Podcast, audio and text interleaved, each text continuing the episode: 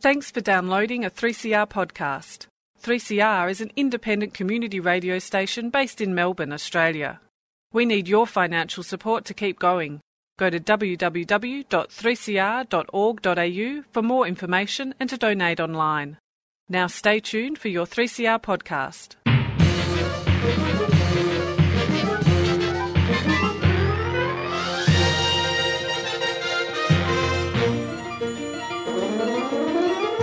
Welcome to another episode of Lost in Science. Ah, yes, it is science on the radio once again. My name is Chris, and this week I attend the launch of a new scientific app, like a mobile app for your mobile device that helps you identify water bugs, which are a great indicator of you know, freshwater quality and this kind of thing. So yeah, I attend a, a bit of a launch event. You can hear some um, some merriment in the background. Um, don't listen to that. Just listen to the um, listen to the intelligent conversation that's going on there. Uh, Beth, what have you got for us? Um, oh yeah, I just, there was a lot of cheese there, so that Yes, that was- you were that a there, you were there, that's right, yes. Um, I look forward to listening to the interview. Um, I talked to Dr. Linda Blackall about microbes. She is very passionate about microbes, as am I, as aren't we all, perhaps, here in Lost in Science. And so we chat about understanding microbes and how important they are to us. The the very small that have a big impact. Yeah, they do. Stu, And I stumbled across some newly published research that goes some way to explain why people in comments tend to uh, heap disdain on things that, that don't agree with their beliefs. And why do people do that? And people have come to the conclusion that they think they know why. So troll studies. Not really trolls, just um, just people in general. So people not trolling deliberately, but people taking offence at things that challenge them. okay, I look forward to hearing how this is not going to be the obvious. It's kind of obvious, but it's um, interesting because they did a three part study. So the third part of the study was how do we stop them doing it? Okay, well, we shall find out about that shortly. On with the show.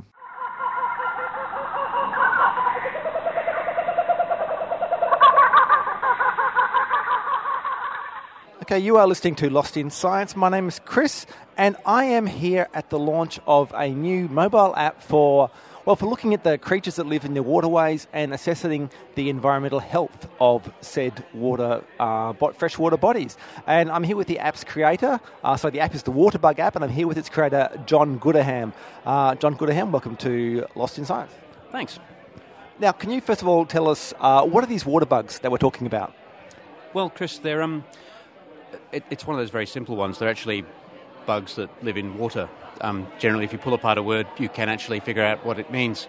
Um, they are in in this particular instance, it's sort of restricted a bit, I guess, to the bugs that are in water that you can see. A lot of people know about you know bugs that you can catch and that are sort of health problems. These are the slightly larger ones that um. In my opinion, are slightly more charismatic, um, but tend to have legs and of the size that you can see sort of without a microscope. So it's, it's those guys. So we're not talking fish and those kind of things. We're talking like um, insect larvae and worms and those sort of things.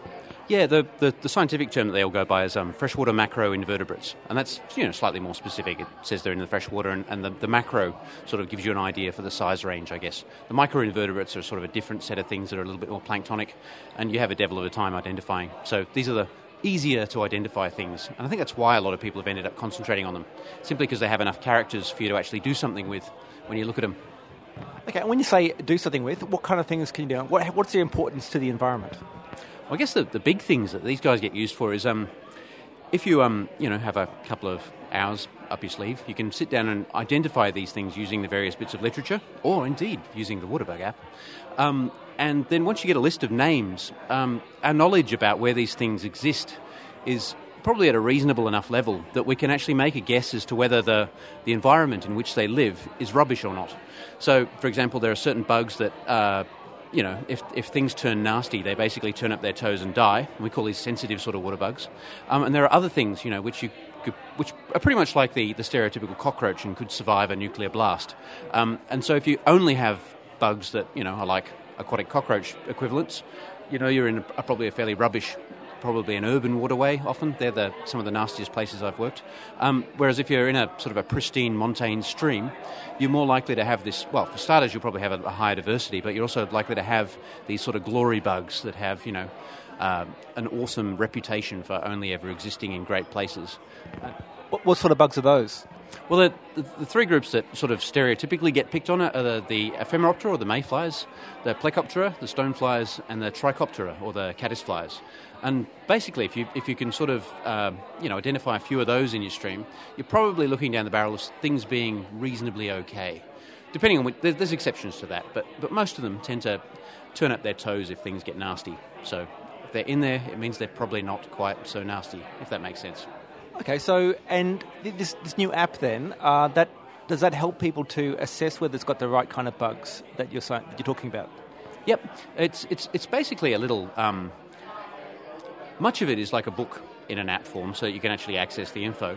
But because it's an app, we've tried to sort of do extra stuff as well. So there's um, traditionally, if you're, you're, trying to identify animals, you tend to use what we call taxonomic keys, which are you know lists of questions that um, you sort of whiz your way through answering until you end up with a, an end point. So it might ask you, you know, does it have legs? Doesn't it have legs? If it has legs, you go to a page, whatever it is. They're like those old choose your own adventure books that you used to have. And at the very end of that, you end up with an identification. And if you're lucky, it's right.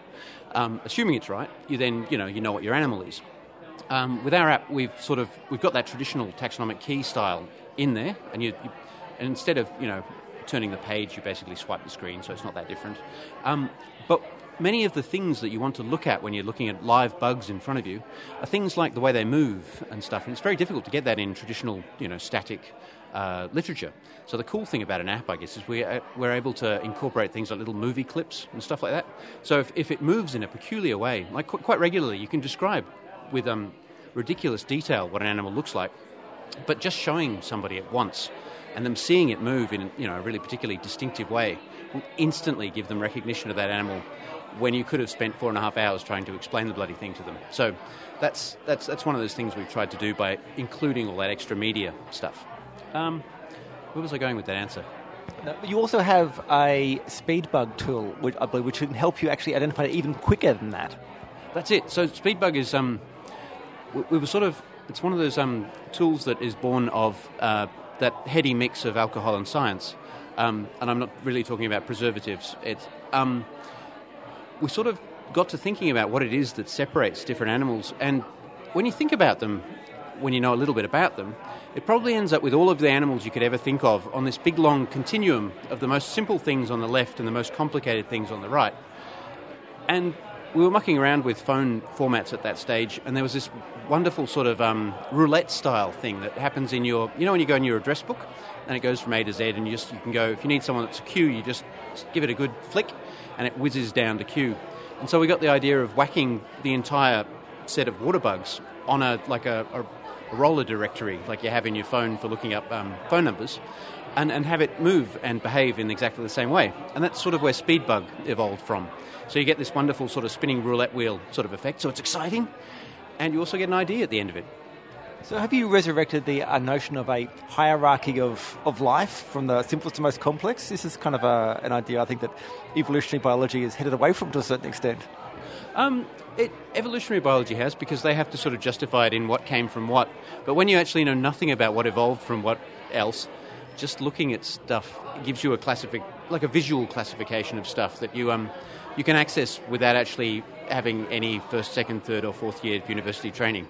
Um, and it's interesting because um, the people that use Speedbug the worst are the people that know where things evolved from, and they get all, all sort of caught up in this. Um, oh my god, but that's not right. But your average punter who knows nothing about evolutionary processes, or at least enough, you know, just enough, um, actually uses it really um, quite quite well. It's it's it's very much a I'm trying to think what the word I'm looking for is. It's it's a it's an intuitive thing. Um, small kids are awesome with it. I had a bit of a play. Um, I think I've you know, got the mentality of a small child, and yeah, I quite quite enjoyed it. It was fairly easy to use, and it's that, like I said, it's that simple way of, of thinking about how things fit into the grand scheme of things, and that very quick way of identifying things just from, from a look, I suppose. Is it does it look like this as opposed to trying to get a really complicated um, description of all the features in minute detail? Yeah, and, and it's, it's kind of nice that it's rolled out that way. We, we ended up with a couple of glitch, well, not glitches, but difficulties in it, in that in some instances lots of animals look bloody same. So with those ones, you have to actually go back to the key again, which is kind of disheartening for some people. In that you choose this bright blue bug and you go, yes, that's it, and then we throw you into the key again, and you go, oh damn, I've got to actually read sentences again. But generally speaking, they're only about two or three questions in. So you just need that last little bit, um, th- that extra resolution comes from just a couple of questions. So you've still skipped, you know, three quarters, nine tenths of the rest of the key. Great. So if um, if people want to download this app for free, I believe, and um, identify creatures in their waterway and assess whether they have good quality water, how do they do so?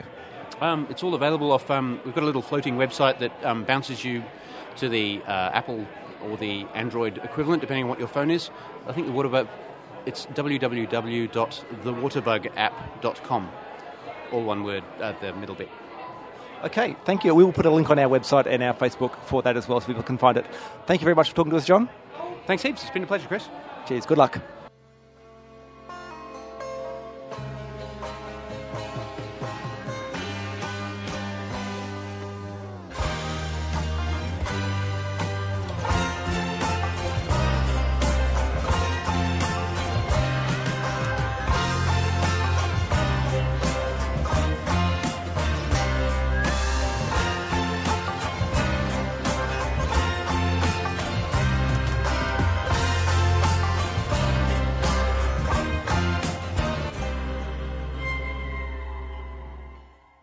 You're listening to Lost in Science. So, I'm talking to Dr. Linda Blackall, who is a professor of bioscience at Swinburne University in Melbourne. And she's talking about microbes and why they are so important to us and to ecosystems. Is there a danger if we don't understand the diversity of microbes around us? Is there a, a danger of we might inadvertently change communities to our detriment? Yes, yes, and of course, well, we don't have we don't have that understanding at the moment. So what we're doing frequently, uh, with, and with microbial communities, and our intestinal tract, our gut, is one of those communities where um, there are many people who would say certain uh, food components are vital to humans. Um, well, actually, pro, po, they might be right, mm. but they might not know why is it vital, and, and, and the missing understanding that there might be conversions of whatever it is that we're consuming, uh, whether it's something that's considered to be beneficial, you know, cons- consumption, for example, of a good diet high in fibre. Um, what, why is that beneficial? Well, actually, we as humans uh, cannot obtain uh, nutrient from fibre but fibre plays another role, of course, as well. But, but partially it is degraded, converted, let me say, into other components that are absorbed into our bloodstream. Uh, and so understanding that those systems or, or that there are those interactions uh, in, the, in the gut of the human will allow us to better predict and, and understand what's happening to that material.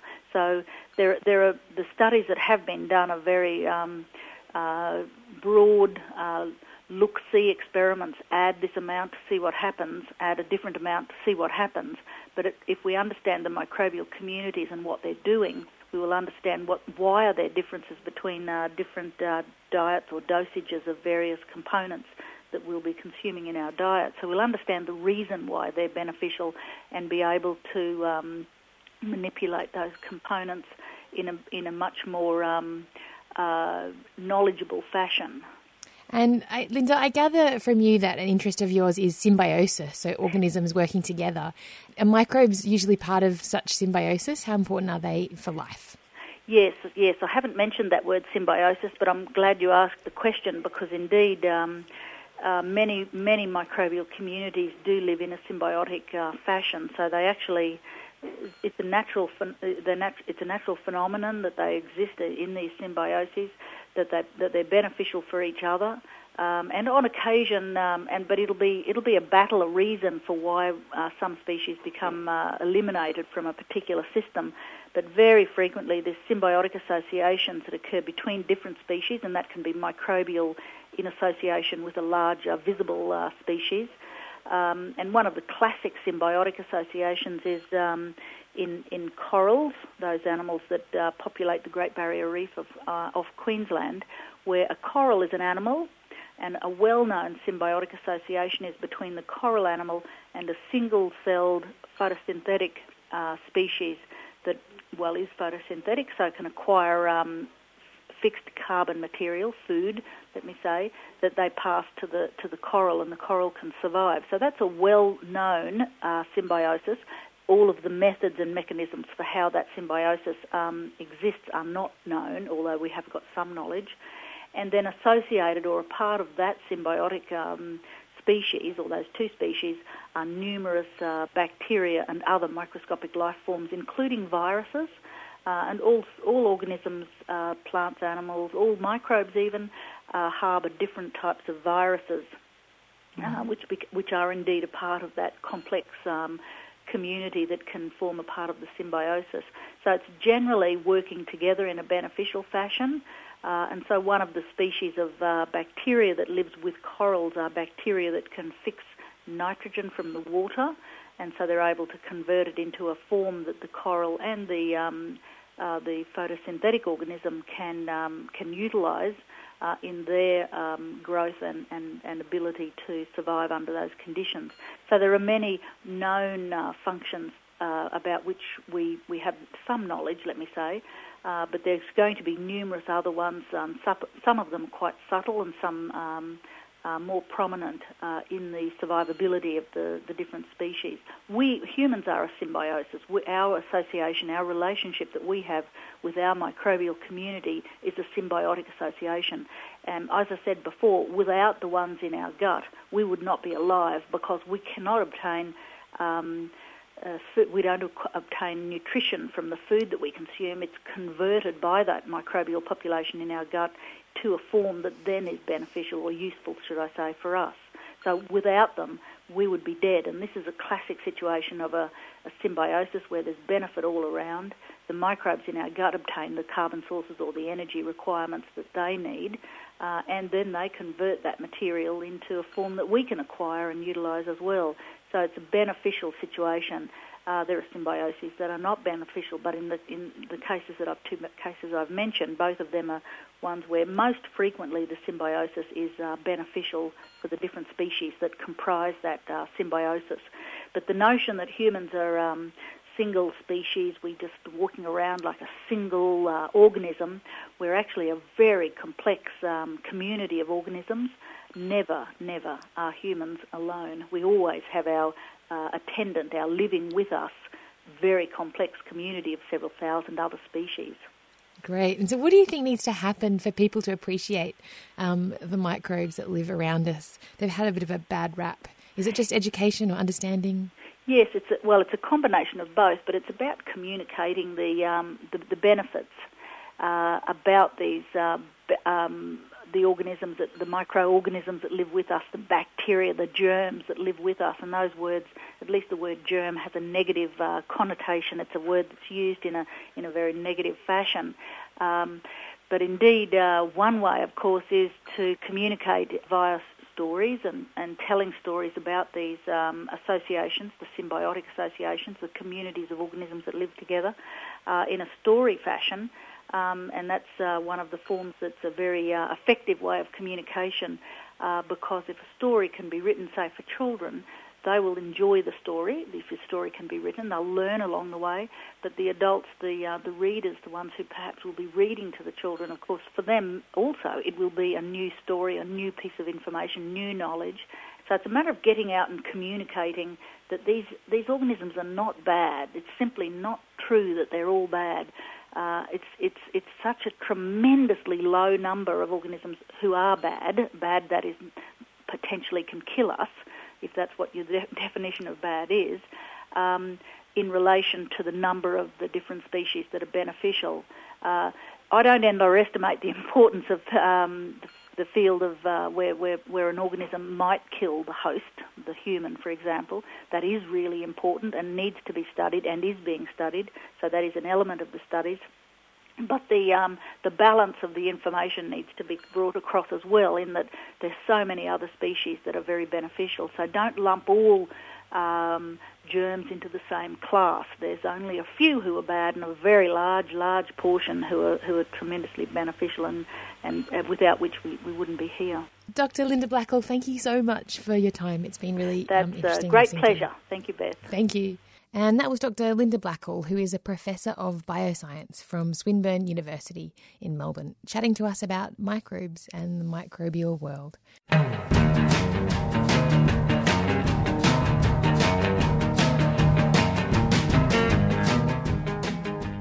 Anyone who follows any science or pretty much any topic of interest, really, under the sun, uh, if you look at it on the internet, you'll be familiar with the concept of online comments.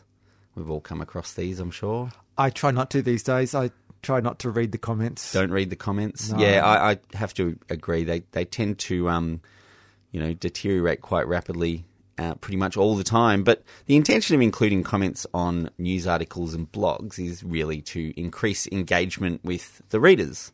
So you want people to read it, and you want them to keep coming back to the same article because the more hits you get, the more ads you sell. Basically, is how it really works.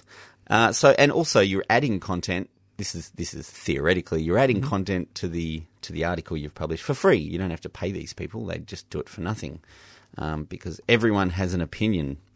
But most online comment sections, as I said, rapidly deteriorate into predictable flame wars between people who agree with the published content and those who disagree with whatever the article's about.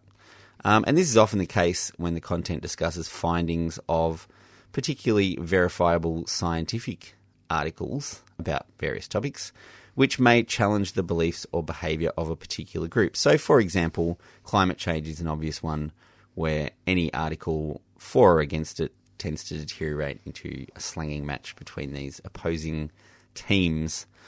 So, obviously, since the internet came about, psychologists have been very interested in this topic and they want to know what's going on. So, Peter Nauroth at Philipps University Marburg in Germany designed a series of experiments to f- try and figure out exactly what was going on with these negative comments. So, he took a group of self identified gamers. Now, we chose gamers, I guess, because it's not particularly controversial and a lot of people would be happy to identify Apart as from, apart gamers. from Gamergate. and Well, yeah, sort of thing. Gamergate, but I mean, as as a as as something because you had to choose people who self-identify as Yep, gamers, okay. so that that was an easy group to focus on, Right, yeah. without you know outing anyone as having particular political beliefs. Okay, say. yep. So he took a group of self-identified gamers, which is people who play video games, and showed them two articles regarding violence in video games and how it related to real life violence, which is you know in itself mildly controversial sort of topic of uh, of research. So one article showed no correlation between violent games and reality, while the other showed strong links between on-screen violence and antisocial behavior. And the 655 participants were asked to read the pieces and give their reactions, and also encouraged to comment on the articles in the comments section. Hmm. So what they found was that overwhelmingly, the participants who most strongly identified as gamers were more likely to have negative reactions to the article showing a link between violence and games. How did they test if someone mo- more strongly identified as a Uh, gamer? when when they screened the participants at the beginning, they said, you know, do you do you often play games? Do you find, Okay. you know, do you do you identify with with gamers? Do you strongly find your personal identity uh, with gamers and that sort of thing? So this shouldn't be a surprise. People who are strongly identified as gamers have a stronger opinion about the topic. Is that That's basically what they Yeah, found. okay. Yes, uh, and conversely, people who did not self-report as strongly affiliated to gamers didn't react strongly. But strong gamers, strongly identified gamers, even attempted to discredit the validity of the study and the findings and the researchers. So they didn't just disagree. They didn't just go, "I don't like it." They tried to find flaws in the study, which is, you know, I guess that's a kind of peer review level of of looking at things. But that they that really was an obvious um, conclusion that they could draw from what they found. So the researchers, and this is, you know, where the obvious stuff comes in, uh, the researchers believe this is evidence that when an individual strongly identifies with a group and draws a great deal of their self image from that group, they react negatively to perceived attacks against the values of the group. okay? This is all pretty straightforward, seems like pretty logical stuff. And other studies have found similar results. So they weren't particularly surprised by that. They were, in fact, expecting that to happen. And it seems pretty obvious that when people feel threatened, they go on the offensive. They react in the same way when it happens to a group with which they identify strongly in order to reaffirm their social identity. So they get their part of their identity from being part of this group. The group gets attacked, they go on the attack. but in the final part of the experiment, the gamers had their social identity reaffirmed uh, by explaining to them that their particular group was more likely to excel in some way. And they responded by posting less negative comments and reacting less negatively to the perceived threat. So basically, they took the gamers aside and said, "Well, actually, gamers are you know generally shown to have higher intelligence, and gamers generally don't uh, don't fall for this trap of doing this." So they explained the kind of the experiment behind what they were doing and okay. said, "Oh, but but what we found is that gamers are above this sort of thing, and they don't generally react that way." And they found that the gamers went, "Oh, well, that's you know that's that's fine, and they and they felt less negative because they'd had their had their ego massage. Yeah, it, well, the group's ego massage because they were saying this whole group uh, is still a good thing to belong to. Uh, you shouldn't oh, feel okay. threatened by this new information because affirming, you guys are not not falling into these affirming traps. their identity yeah, and yeah. Kind of so, feeling less secu- insecure about that. That's right, because what they what they found was that it was the personal insecurity as a result of the new information. So if you alleviated that personal okay, insecurity, then yeah. they were less likely to be to to attack back or to fight back against what was otherwise reasonably good research. And that does, that is consistent with other stuff that we've looked at recently about, say, you know, climate change again, where um, you know different you know sort of antagonism between groups, and that if you can find ways to not threaten a group's identity and their own ideals, but work with them, then they're less likely to oppose yeah, that's right. And yeah, so if if you can if you can present this information in a non-threatening way to a group, and you know help them see that it's not necessarily a threat to their group, mm-hmm. but it's just information or it's yep. you know just a way of different way of looking at the same information, then they're less likely to go on the on the offensive. I don't, I don't I'm not exactly sure how we can use this information to um, shut down the flame wars in comments threads all over the internet. But but they have suggestions. No, that's that's for someone else to do the research okay. into. If you want to read the full paper, it's actually all available online. Their research methodology is pretty solid, and it's all written out there. If you want to pick holes in it, if you feel threatened in any way, um, there isn't unfortunately a comment section at the bottom. So if you're, an, if you're an avid commenter and you feel threatened by this comment research, yeah, that's right. Yeah. You can you can you can't really get stuck in. You might have to correspond directly with the head of the study, but you can look for the study. It's available online in the journal One, and it's called "Social Identity Threat Motivates Science Discrediting Online Comments." Hmm. So uh, have a look for it, and um, yeah, I guess you could comment on our blog if you really wanted to. You can.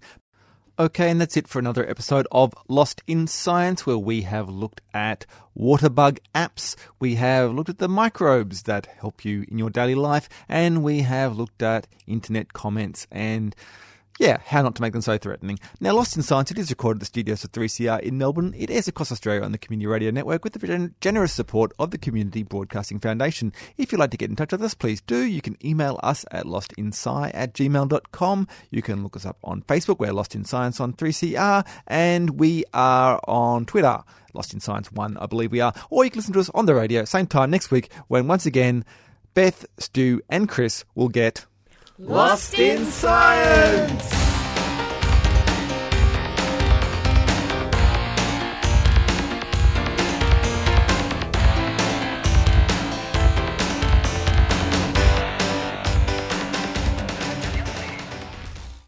Thanks for listening to a 3CR podcast. 3CR is an independent community radio station based in Melbourne, Australia. We need your financial support to keep going.